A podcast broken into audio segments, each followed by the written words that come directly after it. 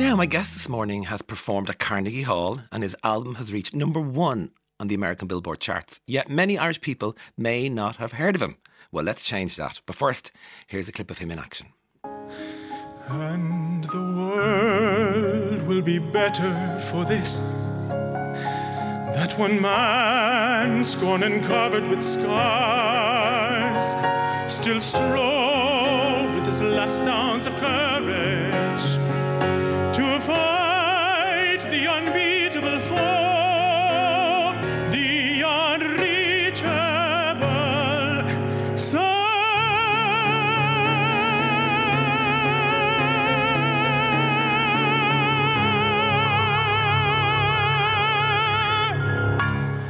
stop you in your tracks, won't it? Good morning, Emmet Cahill. Good morning, Brendan. How Good to you? see you. How are you? I'm great. This is my little trick now. Before I meet guests, I go on Instagram and uh, follow them. Right. So I found out everything about you all of a sudden yeah, so because I know nothing about you. well, let's change that this Let's morning. change Thanks that this having me. morning. Yeah. So uh, many well-known Irish singers and musicians become household names at home Mm. before international success. You've chosen another way. I've kind of done things in reverse. Yeah. um, I ended up going to the States back in 2011 with a show called Celtic Thunder, which I'm sure many people have heard of. Yeah. And um, we've performed all over the States, Canada, Australia, bringing Irish music to people all over the world, both Irish and just music lovers in general. And um, that was kind of the start for me. Yeah, I did one year in college, got the opportunity to tour, and I mean, I wasn't going to turn that down. So So uh, is is music in your background? Did you always want to be a singer? Was that always there for you? Um, I mean, I didn't necessarily always dream of being a singer. It was always part of daily life. My my dad is a piano teacher Okay. and a church organist. My mom was a singer in church, so we were brought up both with classical music and sacred music, and of course Irish as well. Ah, yeah. Um, was a huge part of our just daily life. It was like music was the same as school, football, all the other things that were going on in life. So I never sort of maybe dreamed of being on stages and touring. It kind of like all great things in life, it kind of happened almost by accident, and and one thing led to the next. You're, you know? you're being modest as well because you're very, very, very talented. And uh, I actually, sidebar, I, I stumbled across your rendition of Holy. Um, the, the you sang a Christmas song, Oscailga, with a, a girl on your Instagram. Was a Holy Night? Oh, uh, um, Silent Night. Silent Night. Yes. Oh my! It's just gorgeous. Anyway, it- it- he, he, Emmet Cahill tenor is he's on his Instagram. You love it. But okay, so you said you did one year in college and then you dropped out Yeah. and you you headed off to America. How did you end up in America? So I got into a show called Celtic Yes, Thunder, yeah, as yeah, yeah. mentioned. So I ended up Did you get that there. here or there? I auditioned here. Ah, the- see. they had done a couple of tours in the States and um, they were looking for a tenor to join the show. I got it, the audition totally last minute, um, got accepted, and then had a decision to make. Was it going to stay in college or was it going to go? And I think opportunities like that don't often come around. So I said I'd go for it. And here I am 12 years later. You know? 12 years, right? Yeah, Yeah. that's funny when you say it like that. So we have a clip of you singing Bring Him Home. Let's have a listen to this.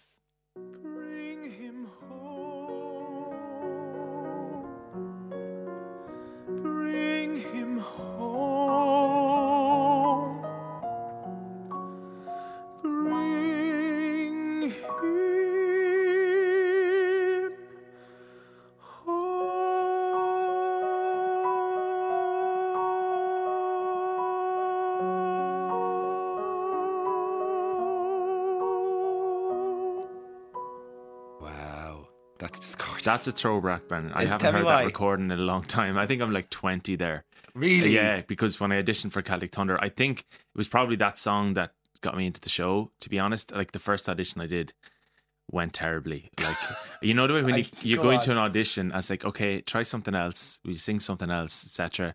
And I think when I sang that, then they saw something in me, and um, so yeah, that's that's a real throwback for me right there. That that song, it's kind of been a, it's been a huge part of my life. The very first time I was I was on stage was in a production of Les Mis Really? in Mullingar back in 2004. So that song has kind of followed me my whole life, and I still perform it to this day. You know, Do you love it? I love it, yeah, and you know, I- love musical theatre. Um, I think this the music has so much depth to it, so much Yeah. humanity to it, and the song like "Bring 'Em Home," as I said, has, has followed me my whole life, and and people love it. I mean, It's been you know, good to you. It was made famous by an Irishman by Colm Wilkinson, of course. yeah. So, um, yeah. It's been good to you. What do you have a favourite song you like singing? Uh, I the Irish songs probably obviously speak to me more and that you know I've grown up with the music. And when I tour in America you know they resonate so much in the states you know so songs like The Parting Glass Danny Boy these songs uh, you know there's uh, it's interesting being in America like there's 40 million people with Irish ancestry and the songs they know them almost better than we do and they connect them more because I think it gives them that real sense of identity and you know they think of maybe their parents or their grandparents or you know even further back who emigrated. I think it connects them uh, to their lineage and to their history. So, like, music is an amazing way of doing that. Actually, it um, it sometimes expresses uh, what words can't, and you know, a lot of the Irish songs have that humanity, have that backstory to them that we can all connect with. So, that's been my experience of it. And we were actually talking about that. The, the cabin crew wrote a great little. This woman who works on an airline wrote a great piece about your her accent and how people perceive it when she's abroad. Yeah. and I, I, you're right. There's something. Something elevates your pride in home when you're Mhm. abroad, doesn't it? Do you find that? yeah you're you're i mean for me because in many ways i carry so much of ireland with me and that through the music right so i'm telling the stories and particularly what in america you know it's a country of people from all over the world and i think when you point that out to people you know singing songs about emigration like there's a song i sing that was written by brendan graham called isle of hope isle of tears and tells the story of annie moore who came to ellis island and was was the first uh, irish immigrant to pass through and her journey from getting on a, on a, on a boat in Cobh and Cork, getting to New York and starting her life was the story of millions of Americans. And I think when you take a song and point out to people that it's actually their story, like it goes beyond the sort of the superficial level of, oh, that's a lovely song. Or I, you know, we think about what music does for us, right? It can put us in good moods, mellow moods, whatever w- we want. You can go on your phone, you can pick a song, go to a gig with your friends. But for me, music goes way beyond that. And I think sometimes when you point an audience in that direction, um, I, I think they're surprised as to the impact it can have. And particularly for me, I suppose I sing songs that maybe were written many years ago, you know, and creating nostalgia is also a very powerful thing I've, I've observed as well from from singing some of these older songs, both the Irish songs and you know older classic sort of golden age of Hollywood songs as well. When I do the Broadway stuff, uh, I think you really see the impact on audiences, and it's it's very satisfying from my point of view to see it instantaneously. You know, when you're up on stage, and like I, I've observed like a song like Danny Boy, for example. I'll be up there singing it, and you're sitting there and you're smiling up at me, and the person beside you is the tears run down their face. Wow. Now you're at the same gig, but you're having completely different experiences. Yeah. So it's the music. Like the music is the conduit between ourselves and our memories our experiences, and it can bring that out and almost catch people off guard. I think. In a weird way, people kind of enjoy that. Whether that's Oh, a smile or a cry, it's very powerful. I, I think when, when you touch someone's heart with the song and they can listen to it back and back again, they Mm. become your fan because you've you've emotionally connected with them, even though Yeah. they've never met you. So you've you've a big fan base in America. Yeah, it's been it's been an interesting journey, and one of the most interesting things for me has been actually what I've kind of experienced off stage from talking to people after concerts. Like you know, people come along, they enjoy the show, whether they have Irish ancestry, but as I mentioned, what the song does for them. Like people will come up and say, you know, my mother used to sing that song to me. You know, I lost her many years ago. You brought her back to me tonight. Or I had a, a an elderly couple recently come up to me after a concert, and I sang Moon River ah. you know that beautiful golden age song and they said you know that was the that was the song for our first dance at our wedding oh, and we were immediately brought back to that moment Yeah. you know so it's it's a it's a very interesting thing like the, the music if if you frame it in the right way for for audiences say when you're teeing up a song and make them realize there's more to this they they kind of take a little bit of ownership on it then and they're very interested they follow every word Yeah, and you you ha- I've like as I said, I, I I had a good dive onto your uh, Instagram, and it, the comparison I'll make, and this is is, a weird one, but you will like I think you like it. Uh, it's beautifully effortless for you when you sing. But there's a real connection there, and the only other artist I would say I've seen do that live was Beyonce. It just flows out of her. It just Yeah. comes out of her. And I was watching you saying, I was like, that is so like obviously there's a lot of work and prep going into it, Mm. but you're just such a. It's so natural to you, isn't it? well i think Is it the connection with the song though? That I'm, I'm wondering now while you explain It is the connection with the song. Like for me, I'll never include a song in a show that I don't feel like I have a personal connection to either. Like if it's an Irish song, that's a very natural fit, right? Because I grew up in Ireland. It's a huge part of who you are, who I am. But beyond that, I think you the most important thing for a singer or for an artist is honesty and integrity, and you need to believe every word because if I'm up there singing and I don't believe every word, how are you supposed to believe me, right? Wow. Like people can spot an actor a mile away, Yeah. so there has to be a genuineness there, and and again, when you then, as I said, frame that to an audience, give them something to think about, they're with you for every word, and and that can you know you have the experiences of one person is smiling one person is crying but people are then they realize that you're you're honest you're the real deal and they'll follow you. Like i've had people that have been following me from the very start of my career and they come back every year they bring you know like and for years they may have brought parents or loved ones and then even when they maybe have passed on they come back for them. Like i had that situation recently where someone had just lost this lady and her uh, and her sister had had tickets for my show and the sister had passed literally a couple of weeks previous and she came to the concert and she came up to me and she said I needed this tonight. So like when I'm up on stage okay I'm doing my thing but with music like you've no idea the impact it can have in the room. Now you can't get up it can't be contrived. You can't get up and say i'm going to make you feel happy or sad or whatever. I think you have to put put it out there. And then people actually whilst they're all at the same concert they're all having their own personal experience.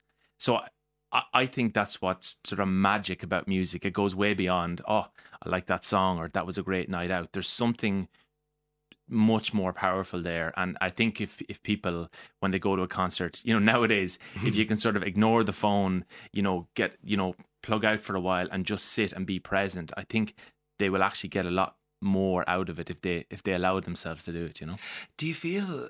How do you feel when somebody tells you a story like that? My my sister's passed away, and I needed Yeah. this tonight. What? How do you feel? Um, i- in a strange way, I suppose it's it's a compliment in that course, yeah. you really made them feel something. And people often ask me about, you know, do you feel pressure? You know, when you get up on Mm. stage, you know, you have to entertain them tonight. And I don't so much feel pressure as when I hear stories like that, I do kind of feel a responsibility because, as I said, you know, you have an audience there and they've all walked into the door that evening with completely different experiences. When they all leave, they'll go back to their lives again. So for that, let's say hour and a half, they're there with you.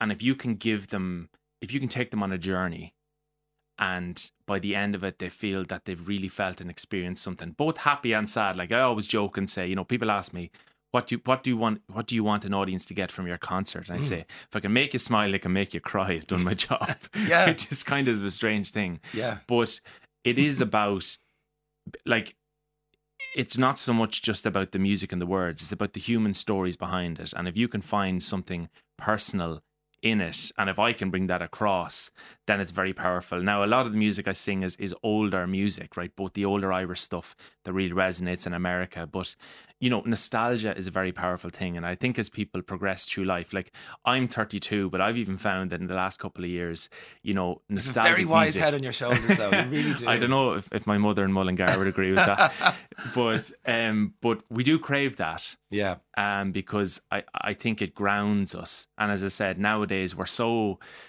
I think, overstimulated between social media and phones and screens, and everyone wants your attention, and there seems to always be an agenda. But I think music doesn't have an agenda because I mean the way I see it is you put it out there, and whatever way you want to feel about the song, that's personal to you. Mm-hmm. So it can be a very powerful thing. And I- think there's no problem in speaking about that to audiences. Mm-hmm. You put them there and they're going to have this experience. And, and, and, I- and as I said, I think that's why people maybe have come back to see me again and again because they kind of say to me, the same guy that's sitting in front of you now is the same guy up on the stage. I think you have to be genuine about it. And all the great artists that people have admired over the years, from the Beyoncés to the Frank Sinatras to the Judy Garlands, going right back, we love them because they were real.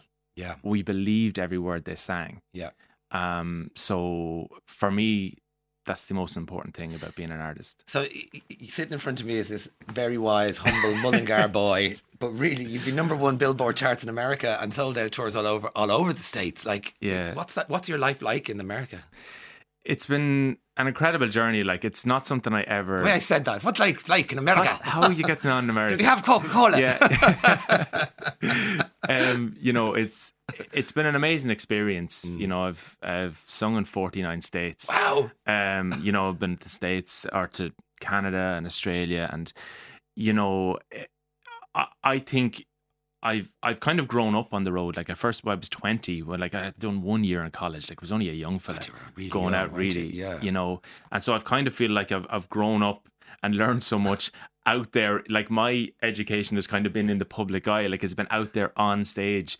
Things go right, things go wrong, and you learn from that. But i- it's been the people I've met and and the stories I've heard. Like they, I'm still talking about them today because they've had an impact on me, and they they make me I get a sense you feel quite privileged by those stories. yeah, I to- do to be- have them, yeah. because like, it's so rare. Like that, like these people come up to me after concerts and they've never met me before. We'll say, and they're willing to share this stuff with me. And and I often think that's when I go back to it's it's something about the music that, like, um, I think it was Hans Christian Andersen said, like, where where words fail, music speaks, and you know people are willing to share stuff like it is a very rare thing. I don't know if there's any other i think art in general puts us into that kind of um, mind frame of you know maybe being more open and more expressive. And uh, yeah as i said you know it, it, i think pri- you're right. I think privilege is the right word and um, i'm always open to listening to people's stories and there's something i can then take from it you see as well and bring it into the next performance You mentioned that uh, somebody sitting in front of you could be singing Danny Boy and somebody's smiling and somebody's crying. Yeah. My brother's name is Daniel. Right. and that song can get me when I'm away Yeah. as well. Let's have a little clip of you singing Danny Boy.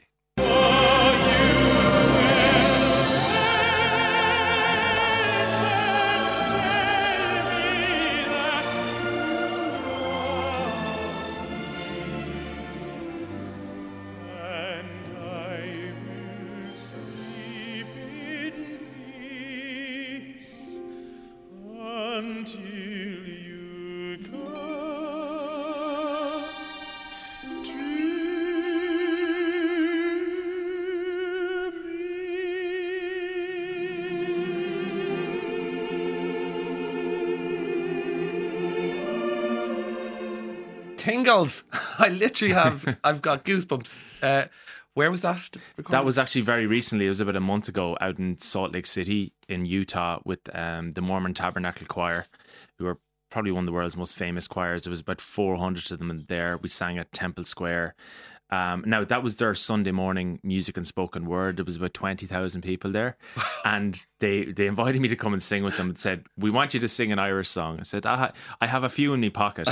but and that was actually an original arrangement of of Danny Boy that they let me put together and yeah I mean doing that like having grown up in Ireland like being thousands of miles from home and singing an Irish song you know on that scale Yeah. like definitely like th- that was definitely one of those kind of pinch me moments. Yeah because it was it, and it connects you to home straight away. Like i never feel too far from home because i'm singing these irish songs and, and people just even if they're not irish they just gravitate towards it. There's something very inclusive about it because all the stories are so relatable. They're human stories that people from any background can relate to. And um, as i said it goes way beyond just the music and the words. Like it is personal you spoke about you know your your Yeah. brother danny you Yeah. hear the song immediately it's not the song it's you and your relationship with him and your Yeah. your family and stuff like that yeah, so it's amazing. Do you, do you ever get moved to tears on stage? i've been caught off guard a couple of times. Have you? yeah i have yeah Oh. and uh, you know Tears as, rolling down as an cheeks. irish person you're kind of half embarrassed but also half you know but i think when you go on stage you have to just let the i suppose let it all out there it's like That you- the emotions wave yeah, over you. Yeah, Yeah. because then it's it's real. Like a song. I think it was when I sing the Parting Glass. I, I think of a of a friend, you know that that I lost years ago, and and and immediately then, like I'm that person. I'm that suddenly. Moved. Whilst I still have to sing the song, but but people still come up to me and say, "Do you remember the night? You know, you you Wow. you did come to tears yourself." And people, the reason they talk about it because it's so real. You know. Yeah. So uh, I- Interesting. how was Carnegie Hall? When did that happen? I mean, That was back in 2018, Paddy's Day 2018. Um, I got the chance to do a concert at Carnegie Hall with the orchestra, and wow. yeah, that was uh, that was then also one of those just moments I I um I never imagined would happen, but in a in a really strange way. Like people ask, were you nervous about it? And I, I, it's probably the least nervous I've ever been for a gig in my life. And I think That's the reason. I love that because you're just so excited to be there. Yeah, but I, I I think there was so many small steps along the way that and other musicians, even like athletes, talk about this when they get to the big game, the big moment. They've had all the little steps along the way, so they're not nervous. They know who they are. They know what they have to do. So actually, if you can go out and enjoy it, Wow. you know. It's just so much more satisfying. Like I, I, I've been more nervous about gigs in Mullingar than I was for Carnegie Hall. Yeah, because you can see to the whites God of their eyes and you know them. Yeah. yeah, well, there's that as well. Yeah. There's that as well. But yeah, no, that was a wonderful moment, and my folks came out from Ireland, um, and- my brother and sister actually as well. So Ah. you know, they'd be singing these Irish songs in New York, In you know, Carnegie Hall in and Carnegie your family there. all that. Yeah, that's great. right. There's loads of texts coming in about you. Uh, yeah, you're you're now you've established yourself in Ireland now. Well done. Hi, Brendan. Can you ask your man where he learned to sing? Thanks, Shay. Uh, at home with my dad and my mom. So there Uh, was music from your dad. Yeah, dad had us playing piano um, since I was about three or four years of age. My mom often tells me, like, she has photos of home of us sitting on the piano stool and, like, the little legs would be swinging. you know, they wouldn't be able to touch the floor, but dad would be tr- teaching us how to play the piano. So it was always music in the house and um, still is to this day. So lots more texts in. Have uh, what a wonderful interview, Brendan. Uh, such a humble and incredibly wise guy, Phil in Rathfarnham. Thanks, Phil. And then there's two. I'm gonna I'm gonna read two back to back because then you can answer the question. Brendan, what a lovely interview with Emma. What a gorgeous person. What an amazing voice. Uh, where can we hear him singing in Ireland? You can answer that in one second from uh, in Dublin. And then hi, Brendan. I'm from Mullingar and I've seen Emmet perform a few times. He's wonderful. His penis is also fabulous too. Best of luck, Emmet, for his performance in the cathedral tonight. Yes. Maria, so tell me more. So, being from Mullingar, um, if people, any Irish music fans out there will know Fleadh Cheoil na hÉireann is happening in Mullingar this year. I- listen, if you woke up on Monday morning in Ireland, everybody knows the blackout hairs in Monday. Yes, exactly. So um, I'm on tonight in Mullingar Cathedral, and actually, um, I, I believe we have um, former President Mary McAleese coming down to the concert, Wow. which will be a great honour. How exciting. And um, so great for the Fleadh to be back to Mullingar.